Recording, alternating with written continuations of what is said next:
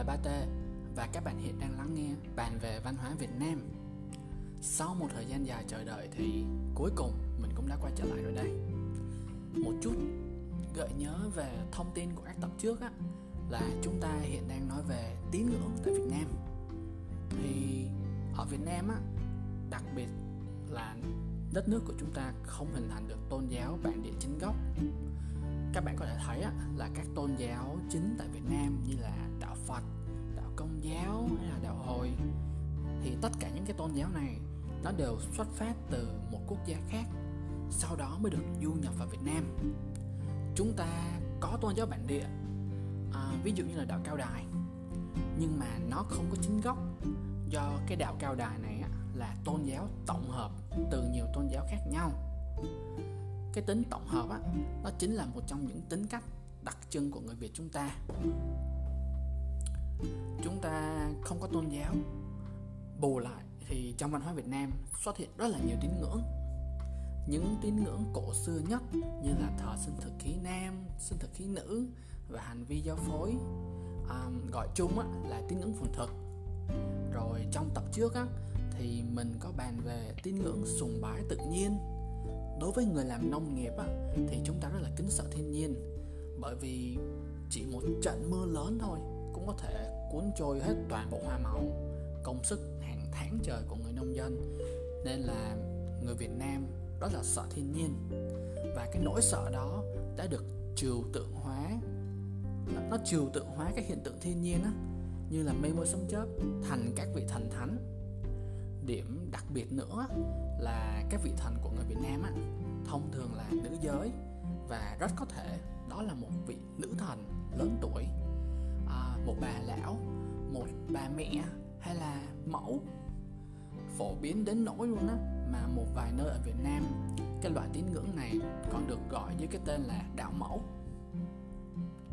Vậy thì hết sùng bái tự nhiên nè à, sinh thực khí nè thì người Việt chúng ta lại quay sang sùng bái một cái nữa. Và ngày hôm nay chúng ta sẽ bàn về tín ngưỡng sùng bái con người biểu hiện rõ nhất của cái tín ngưỡng này chính là cái bàn thờ tổ tiên cái thứ mà xuất hiện hầu hết trong tất cả các ngôi nhà tại cái đất nước Việt Nam này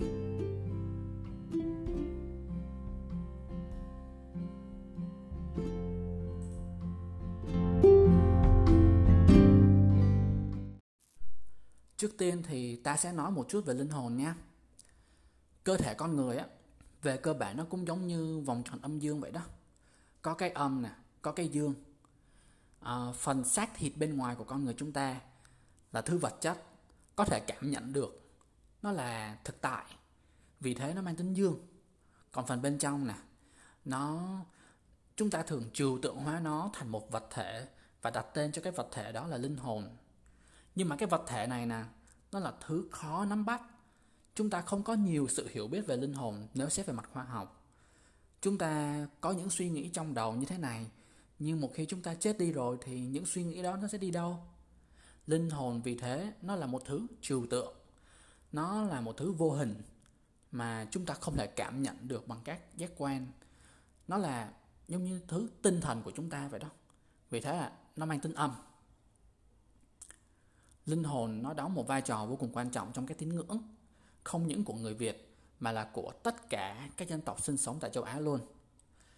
Riêng người Việt chúng ta thì chúng ta tách linh hồn thành hai phần, phần hồn và phần vía. Con người dù nam hay nữ, dù trẻ hay là già thì họ đều có ba phần hồn. Nhưng mà vía thì khác. Nam thì có 7 vía, nữ thì có 9 vía Giống như cái câu ca dao mà chúng ta vẫn thường nghe Ba hồn bảy vía Tức là đang chỉ người nam giới Hay là ba hồn chín vía Thì lúc đó người ta đang nói đến người phụ nữ. Hồn và vía Ban đầu nó được xem giống như là sản phẩm của tầng lớp trí tuệ bình dân Nhưng mà sau này những cái khái, những cái khái niệm này nó được đem ra mổ xẻ một cách khoa học luôn. Thì ba hồn ở đây á Tức là chỉ tinh, khí và thần. Còn vía nó là khái niệm trung gian giữa hồn và xác giữa cái thứ cụ thể và thứ trừu tượng. Kiểu giống như những nơi mà cơ thể bên trong tiếp xúc với môi trường bên ngoài á. Nghe nó hơi trừu tượng nhưng mà mình sẽ giải thích một chút để cho các bạn hiểu rõ hơn. Uhm, cái câu hỏi đặt ra cho chúng ta là nơi nào trên cơ thể người là trung gian giữa bên trong và bên ngoài? Trả lời được câu hỏi này chúng ta sẽ xác định bảy cái vết của đàn ông ở đâu và chín cái của đàn bà nó ở chỗ nào. Mà bí quyết, đừng có suy nghĩ phức tạp. Người xưa nói chung đơn giản lắm. Họ đếm lỗ lỗ trên khuôn mặt của chúng ta. Người đàn ông có 7 cái lỗ trên mặt. Hai tai, hai mắt, hai cái lỗ mũi và một cái miệng. Có phải mấy cái chỗ này nè, tiếp xúc vừa bên trong, vừa bên ngoài không các bạn? Đó là trung gian đó. Vậy thì bảy cái lỗ đó tượng trưng cho bảy cái vía của đàn ông. Còn đàn bà thì sao? Đàn bà cũng có bảy cái lỗ trên mặt giống như đàn ông vậy. Vậy là được bảy cái vía rồi. Còn hai cái nữa thôi. Và hai cái này nó nằm ở đâu? Thì hai cái vía đó được người xưa đặt ở nơi mà người phụ nữ cho con bú và nơi mà người phụ nữ sinh con. Thì mình thì thấy hơi thắc mắc chỗ này một tí. Chỗ sinh con á thì mình không có gì để nói. Tại vì chỗ đó thì có đúng một lỗ thôi. Ok không bàn cãi. Nhưng mà chỗ cho con bú á không phải là có hai cái lỗ ở đó sao? Nếu vậy thì đúng ra phải là 10 lỗ chứ đúng không? Uhm, theo ý kiến cá nhân của mình á thì chắc là do quan niệm yêu thích số lẻ của người Việt. Chúng ta rất là thích những con số 13579 nên mình nghĩ có thể người xưa đã đưa 10 xuống còn 9 cho nó đẹp hợp văn hóa. Hoặc cũng có thể là nơi con bú kiểu như được ước lệ tượng trưng thôi lấy một là đủ rồi. Nhưng mà cái vấn đề này thì cũng không quan trọng lắm đâu. Chúng ta bàn một chút cho vui thôi nha các bạn.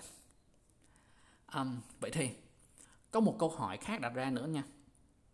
Họ đặt ra hồn và vía để làm cái gì? Linh hồn gồm hồn và vía. Vậy thì tại sao phải tách ra như vậy chứ cho mất công?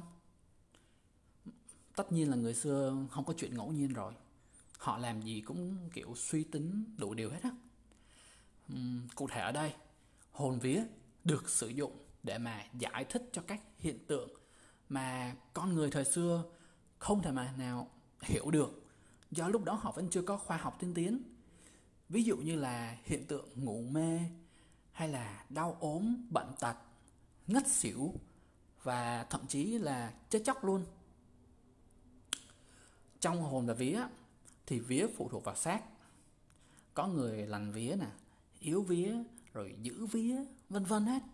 Rồi khi mà gặp một người nào đó có vía độc chẳng hạn, thì trước khi mà bạn chạm vía thì bạn phải đốt vía, rồi trừ vía hay là giải vía thì mình xin kể một câu chuyện nho nhỏ không liên quan lắm. Nó kiểu trải nghiệm thôi các bạn. Là hồi mà mình còn học đại học á mình là chuyên ngành du lịch. Nên có một đợt mình được cho đi tour về miền tây. Trước khi đi tour thì chúng mình cũng có một buổi gặp mặt trước với công ty rồi giảng viên rồi chuẩn bị các thứ. Mà một trong những thứ phải chuẩn bị nhiều nhất đó, đó chính là mặt tinh thần. Ta nói chuyện chuyện ma quỷ ở miền tây nó kiểu như nhiều kinh khủng luôn các bạn. Mình nghe mà nổi da gà luôn đó. mới ngày đầu tiên mà mình nhớ cái điểm đến đầu tiên của mình là ở châu đốc an giang. Mới ngày đầu tiên thôi mà tụi mình đã gặp phải một vài chuyện lạ ở đó rồi. Ông thầy à, phụ trách à, tụi mình với lại anh hướng dẫn viên đó, à, bày ra nhiều cách để mà kiểu như không bị ma quấy rối á. Ví dụ như nha ví dụ như là khi mà bạn đi khách sạn chẳng hạn thì trước khi mà bạn vào phòng khách sạn bạn phải vọ bạn kiểu như gõ cửa ba lần. À, nói một câu đại khái kiểu như là cho tôi xin ở nhờ một đêm. À, kiểu như để mà lỡ có ma trong phòng á thì nó không có phá mình. Đó gõ cửa ba lần rồi xin ở nhờ. Hay là bạn phải che gương đi khi mà bạn đi ngủ vậy thì những thứ này nè toàn là những thứ mà mình lần đầu nghe luôn mình thì, kiểu như, trước giờ không có tin vào mấy cái chuyện ma quỷ. Nhưng mà, kiểu như, mình cũng làm theo. Tại lỡ đâu gặp thiệt thì sao? Nên thôi, cứ làm đi cho nó lành. Nên là cái chuyến tour đó, mình không có gặp linh hồn nói hết trơn á. Nhưng mà bạn mình thì có. Đến ngày cuối tour nha, tụi mình, kiểu, ngồi trong phòng, ăn uống, trò chuyện, rồi có cái đứa nào đó kêu kể chuyện ma đi, rồi cả đám kể chuyện từ xưa đến nay luôn. Mà kể chuyện xưa thì không nói gì rồi. Nó kể chuyện nay luôn mới là vấn đề cái chuyện mà nó gặp phải trong một tuần đi tour luôn. Kiểu như cái tour này trải dài một tuần đó là có những chuyện ma như thế nào nó kể ra hết. Mà nghe xong cái tối hôm đó mình không ngủ được luôn á. Rồi mấy đứa con gái, nó nghe xong đến nỗi mà nó sợ đến nỗi mà nó không dám về phòng ngủ mà phải đi xin ngủ chung với mấy đứa khác nữa. Ok lòng vòng một tí về cái vía này cho thay đổi không khí. Bây giờ chúng ta quay lại chủ đề nha. Thì đó là cái phần vía đó. Còn cái phần hồn á thì nó trừu tượng nên là nó độc lập với lại thể xác luôn. Nó không phụ thuộc vào thể xác như là phần vía hồi nãy. Cái hiện tượng ngủ mê được giải thích là vì cái hồn lâm thời lìa khỏi thể xác để mà đi chu du à, đi du ngoạn thế giới. Ừ, để mà hồn trở về lại thì người xưa họ phải làm cái nghi thức gọi hồn rồi à, một vấn đề nữa, hồn của người chết đã lâu, có thể nhập vào xác của người mới chết và đó cũng chính là cái cốt truyện nổi tiếng của tiểu thuyết Hồn chương 3 Gia hàng thịt mà chúng ta đã được học ở năm cấp 3 nếu mình nhớ không lầm.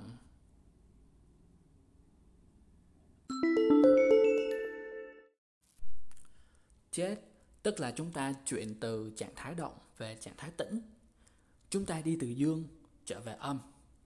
Thì đây là nguồn gốc tạo nên cái cụm từ được sử dụng phổ biến hiện nay à, như là dương gian, dương thế để chỉ nơi mà con người sống, âm ti, âm phủ để chỉ nơi mà người chết ở.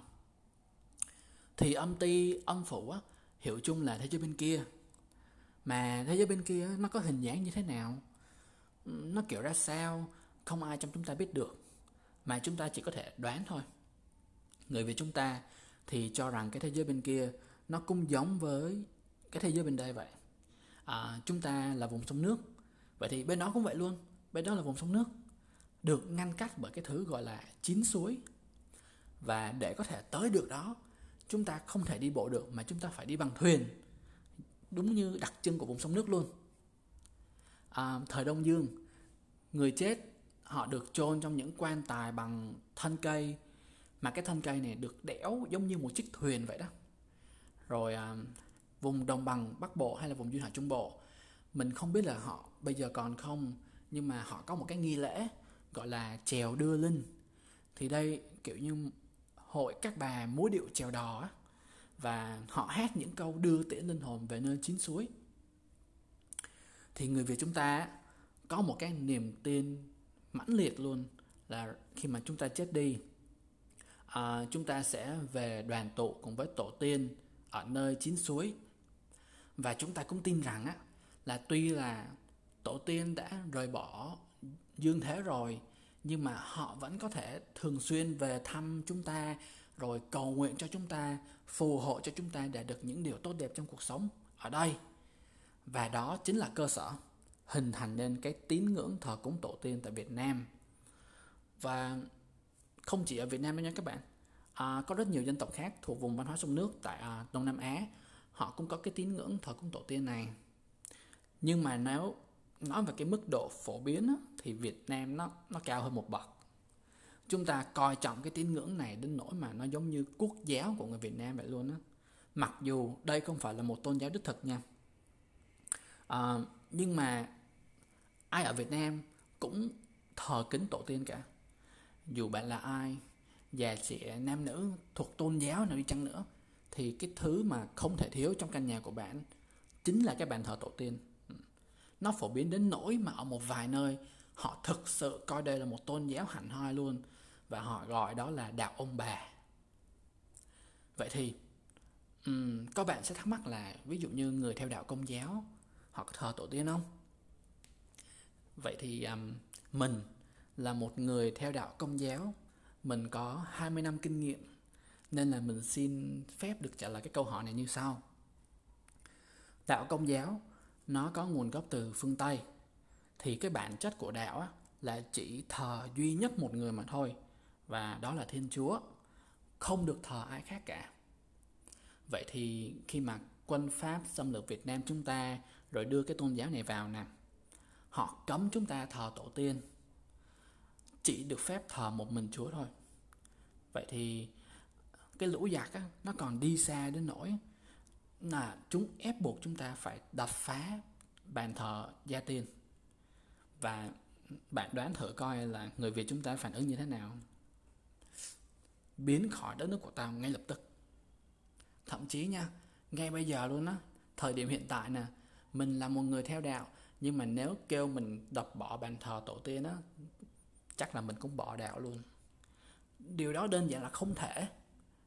Cái tôn giáo này nó mâu thuẫn với triết lý sống của người Việt chúng ta cực kỳ dữ dội. Và đó là lý do vì sao mà khi mới bắt đầu, kiểu như, du nhập vào đất nước mình, cái tôn giáo này bị người Việt kỳ thị và tẩy chay. Vậy thì, cái điều gì đã xảy ra khiến cho cái tôn giáo này được chấp nhận tại Việt Nam. Người phương Tây, họ đã tìm ra cách gì để mà phổ biến nó, trong khi cái bản chất của nó nó khác hoàn toàn với văn hóa của chúng ta? Chỉ có một cách duy nhất thôi các bạn. Đó là họ phải tôn trọng văn hóa, truyền thống của người việt. Họ chấp nhận cho người việt được kính nhớ tổ tiên trong nhà của họ, song song lại với việc thờ phụng thiên chúa luôn mình còn nhớ là hồi nhỏ mình học giáo lý thì cũng đã được dạy về cái điều này rồi người theo đạo công giáo tại việt nam á, thờ chỉ một mình Thiên Chúa mà thôi. Nhưng mà bên cạnh đó, họ cũng kính nhớ tổ tiên nữa. Mà chỉ kính nhớ thôi nha các bạn. Thờ Chúa và kính nhớ tổ tiên. Nhưng mà theo mình á, thì đây cũng chỉ là một cách nói khác của việc thờ cúng mà thôi. Thì nhờ vào cái sự thay đổi này nè mà đạo công giáo mới có thể lan tỏa được trong cộng đồng người Việt Nam. Và từ đó chúng ta có những đặc điểm vô cùng khác biệt giữa đạo công giáo của người Việt Nam so với đạo công giáo chính gốc ở bên phương Tây. Ví dụ nha, ở nhà mình có bàn thờ tổ tiên, có bát nhang, có mâm cúng, có ảnh thờ ông bà của mình. Và những thứ này bạn chỉ có thể thấy được ở Việt Nam thôi. Chứ người phương Tây họ đâu có thắp nhang đó, Họ cũng đâu có thờ tổ tiên. Rồi à, nói chung là có rất nhiều điểm thú vị khác. Mà nếu như bạn muốn tìm hiểu thêm á, thì bạn có thể xem tập số 5 của podcast nha thì cái chủ đề này mình thực ra cũng đã nói rồi và mình đào sâu vào trong kiến trúc cũng như là sự khác biệt trong các nghi thức cử hành thánh lễ. Đó, bạn nào muốn tìm hiểu thêm về đạo công giáo tại Việt Nam á, thì mời các bạn lắng nghe tập số 5 nha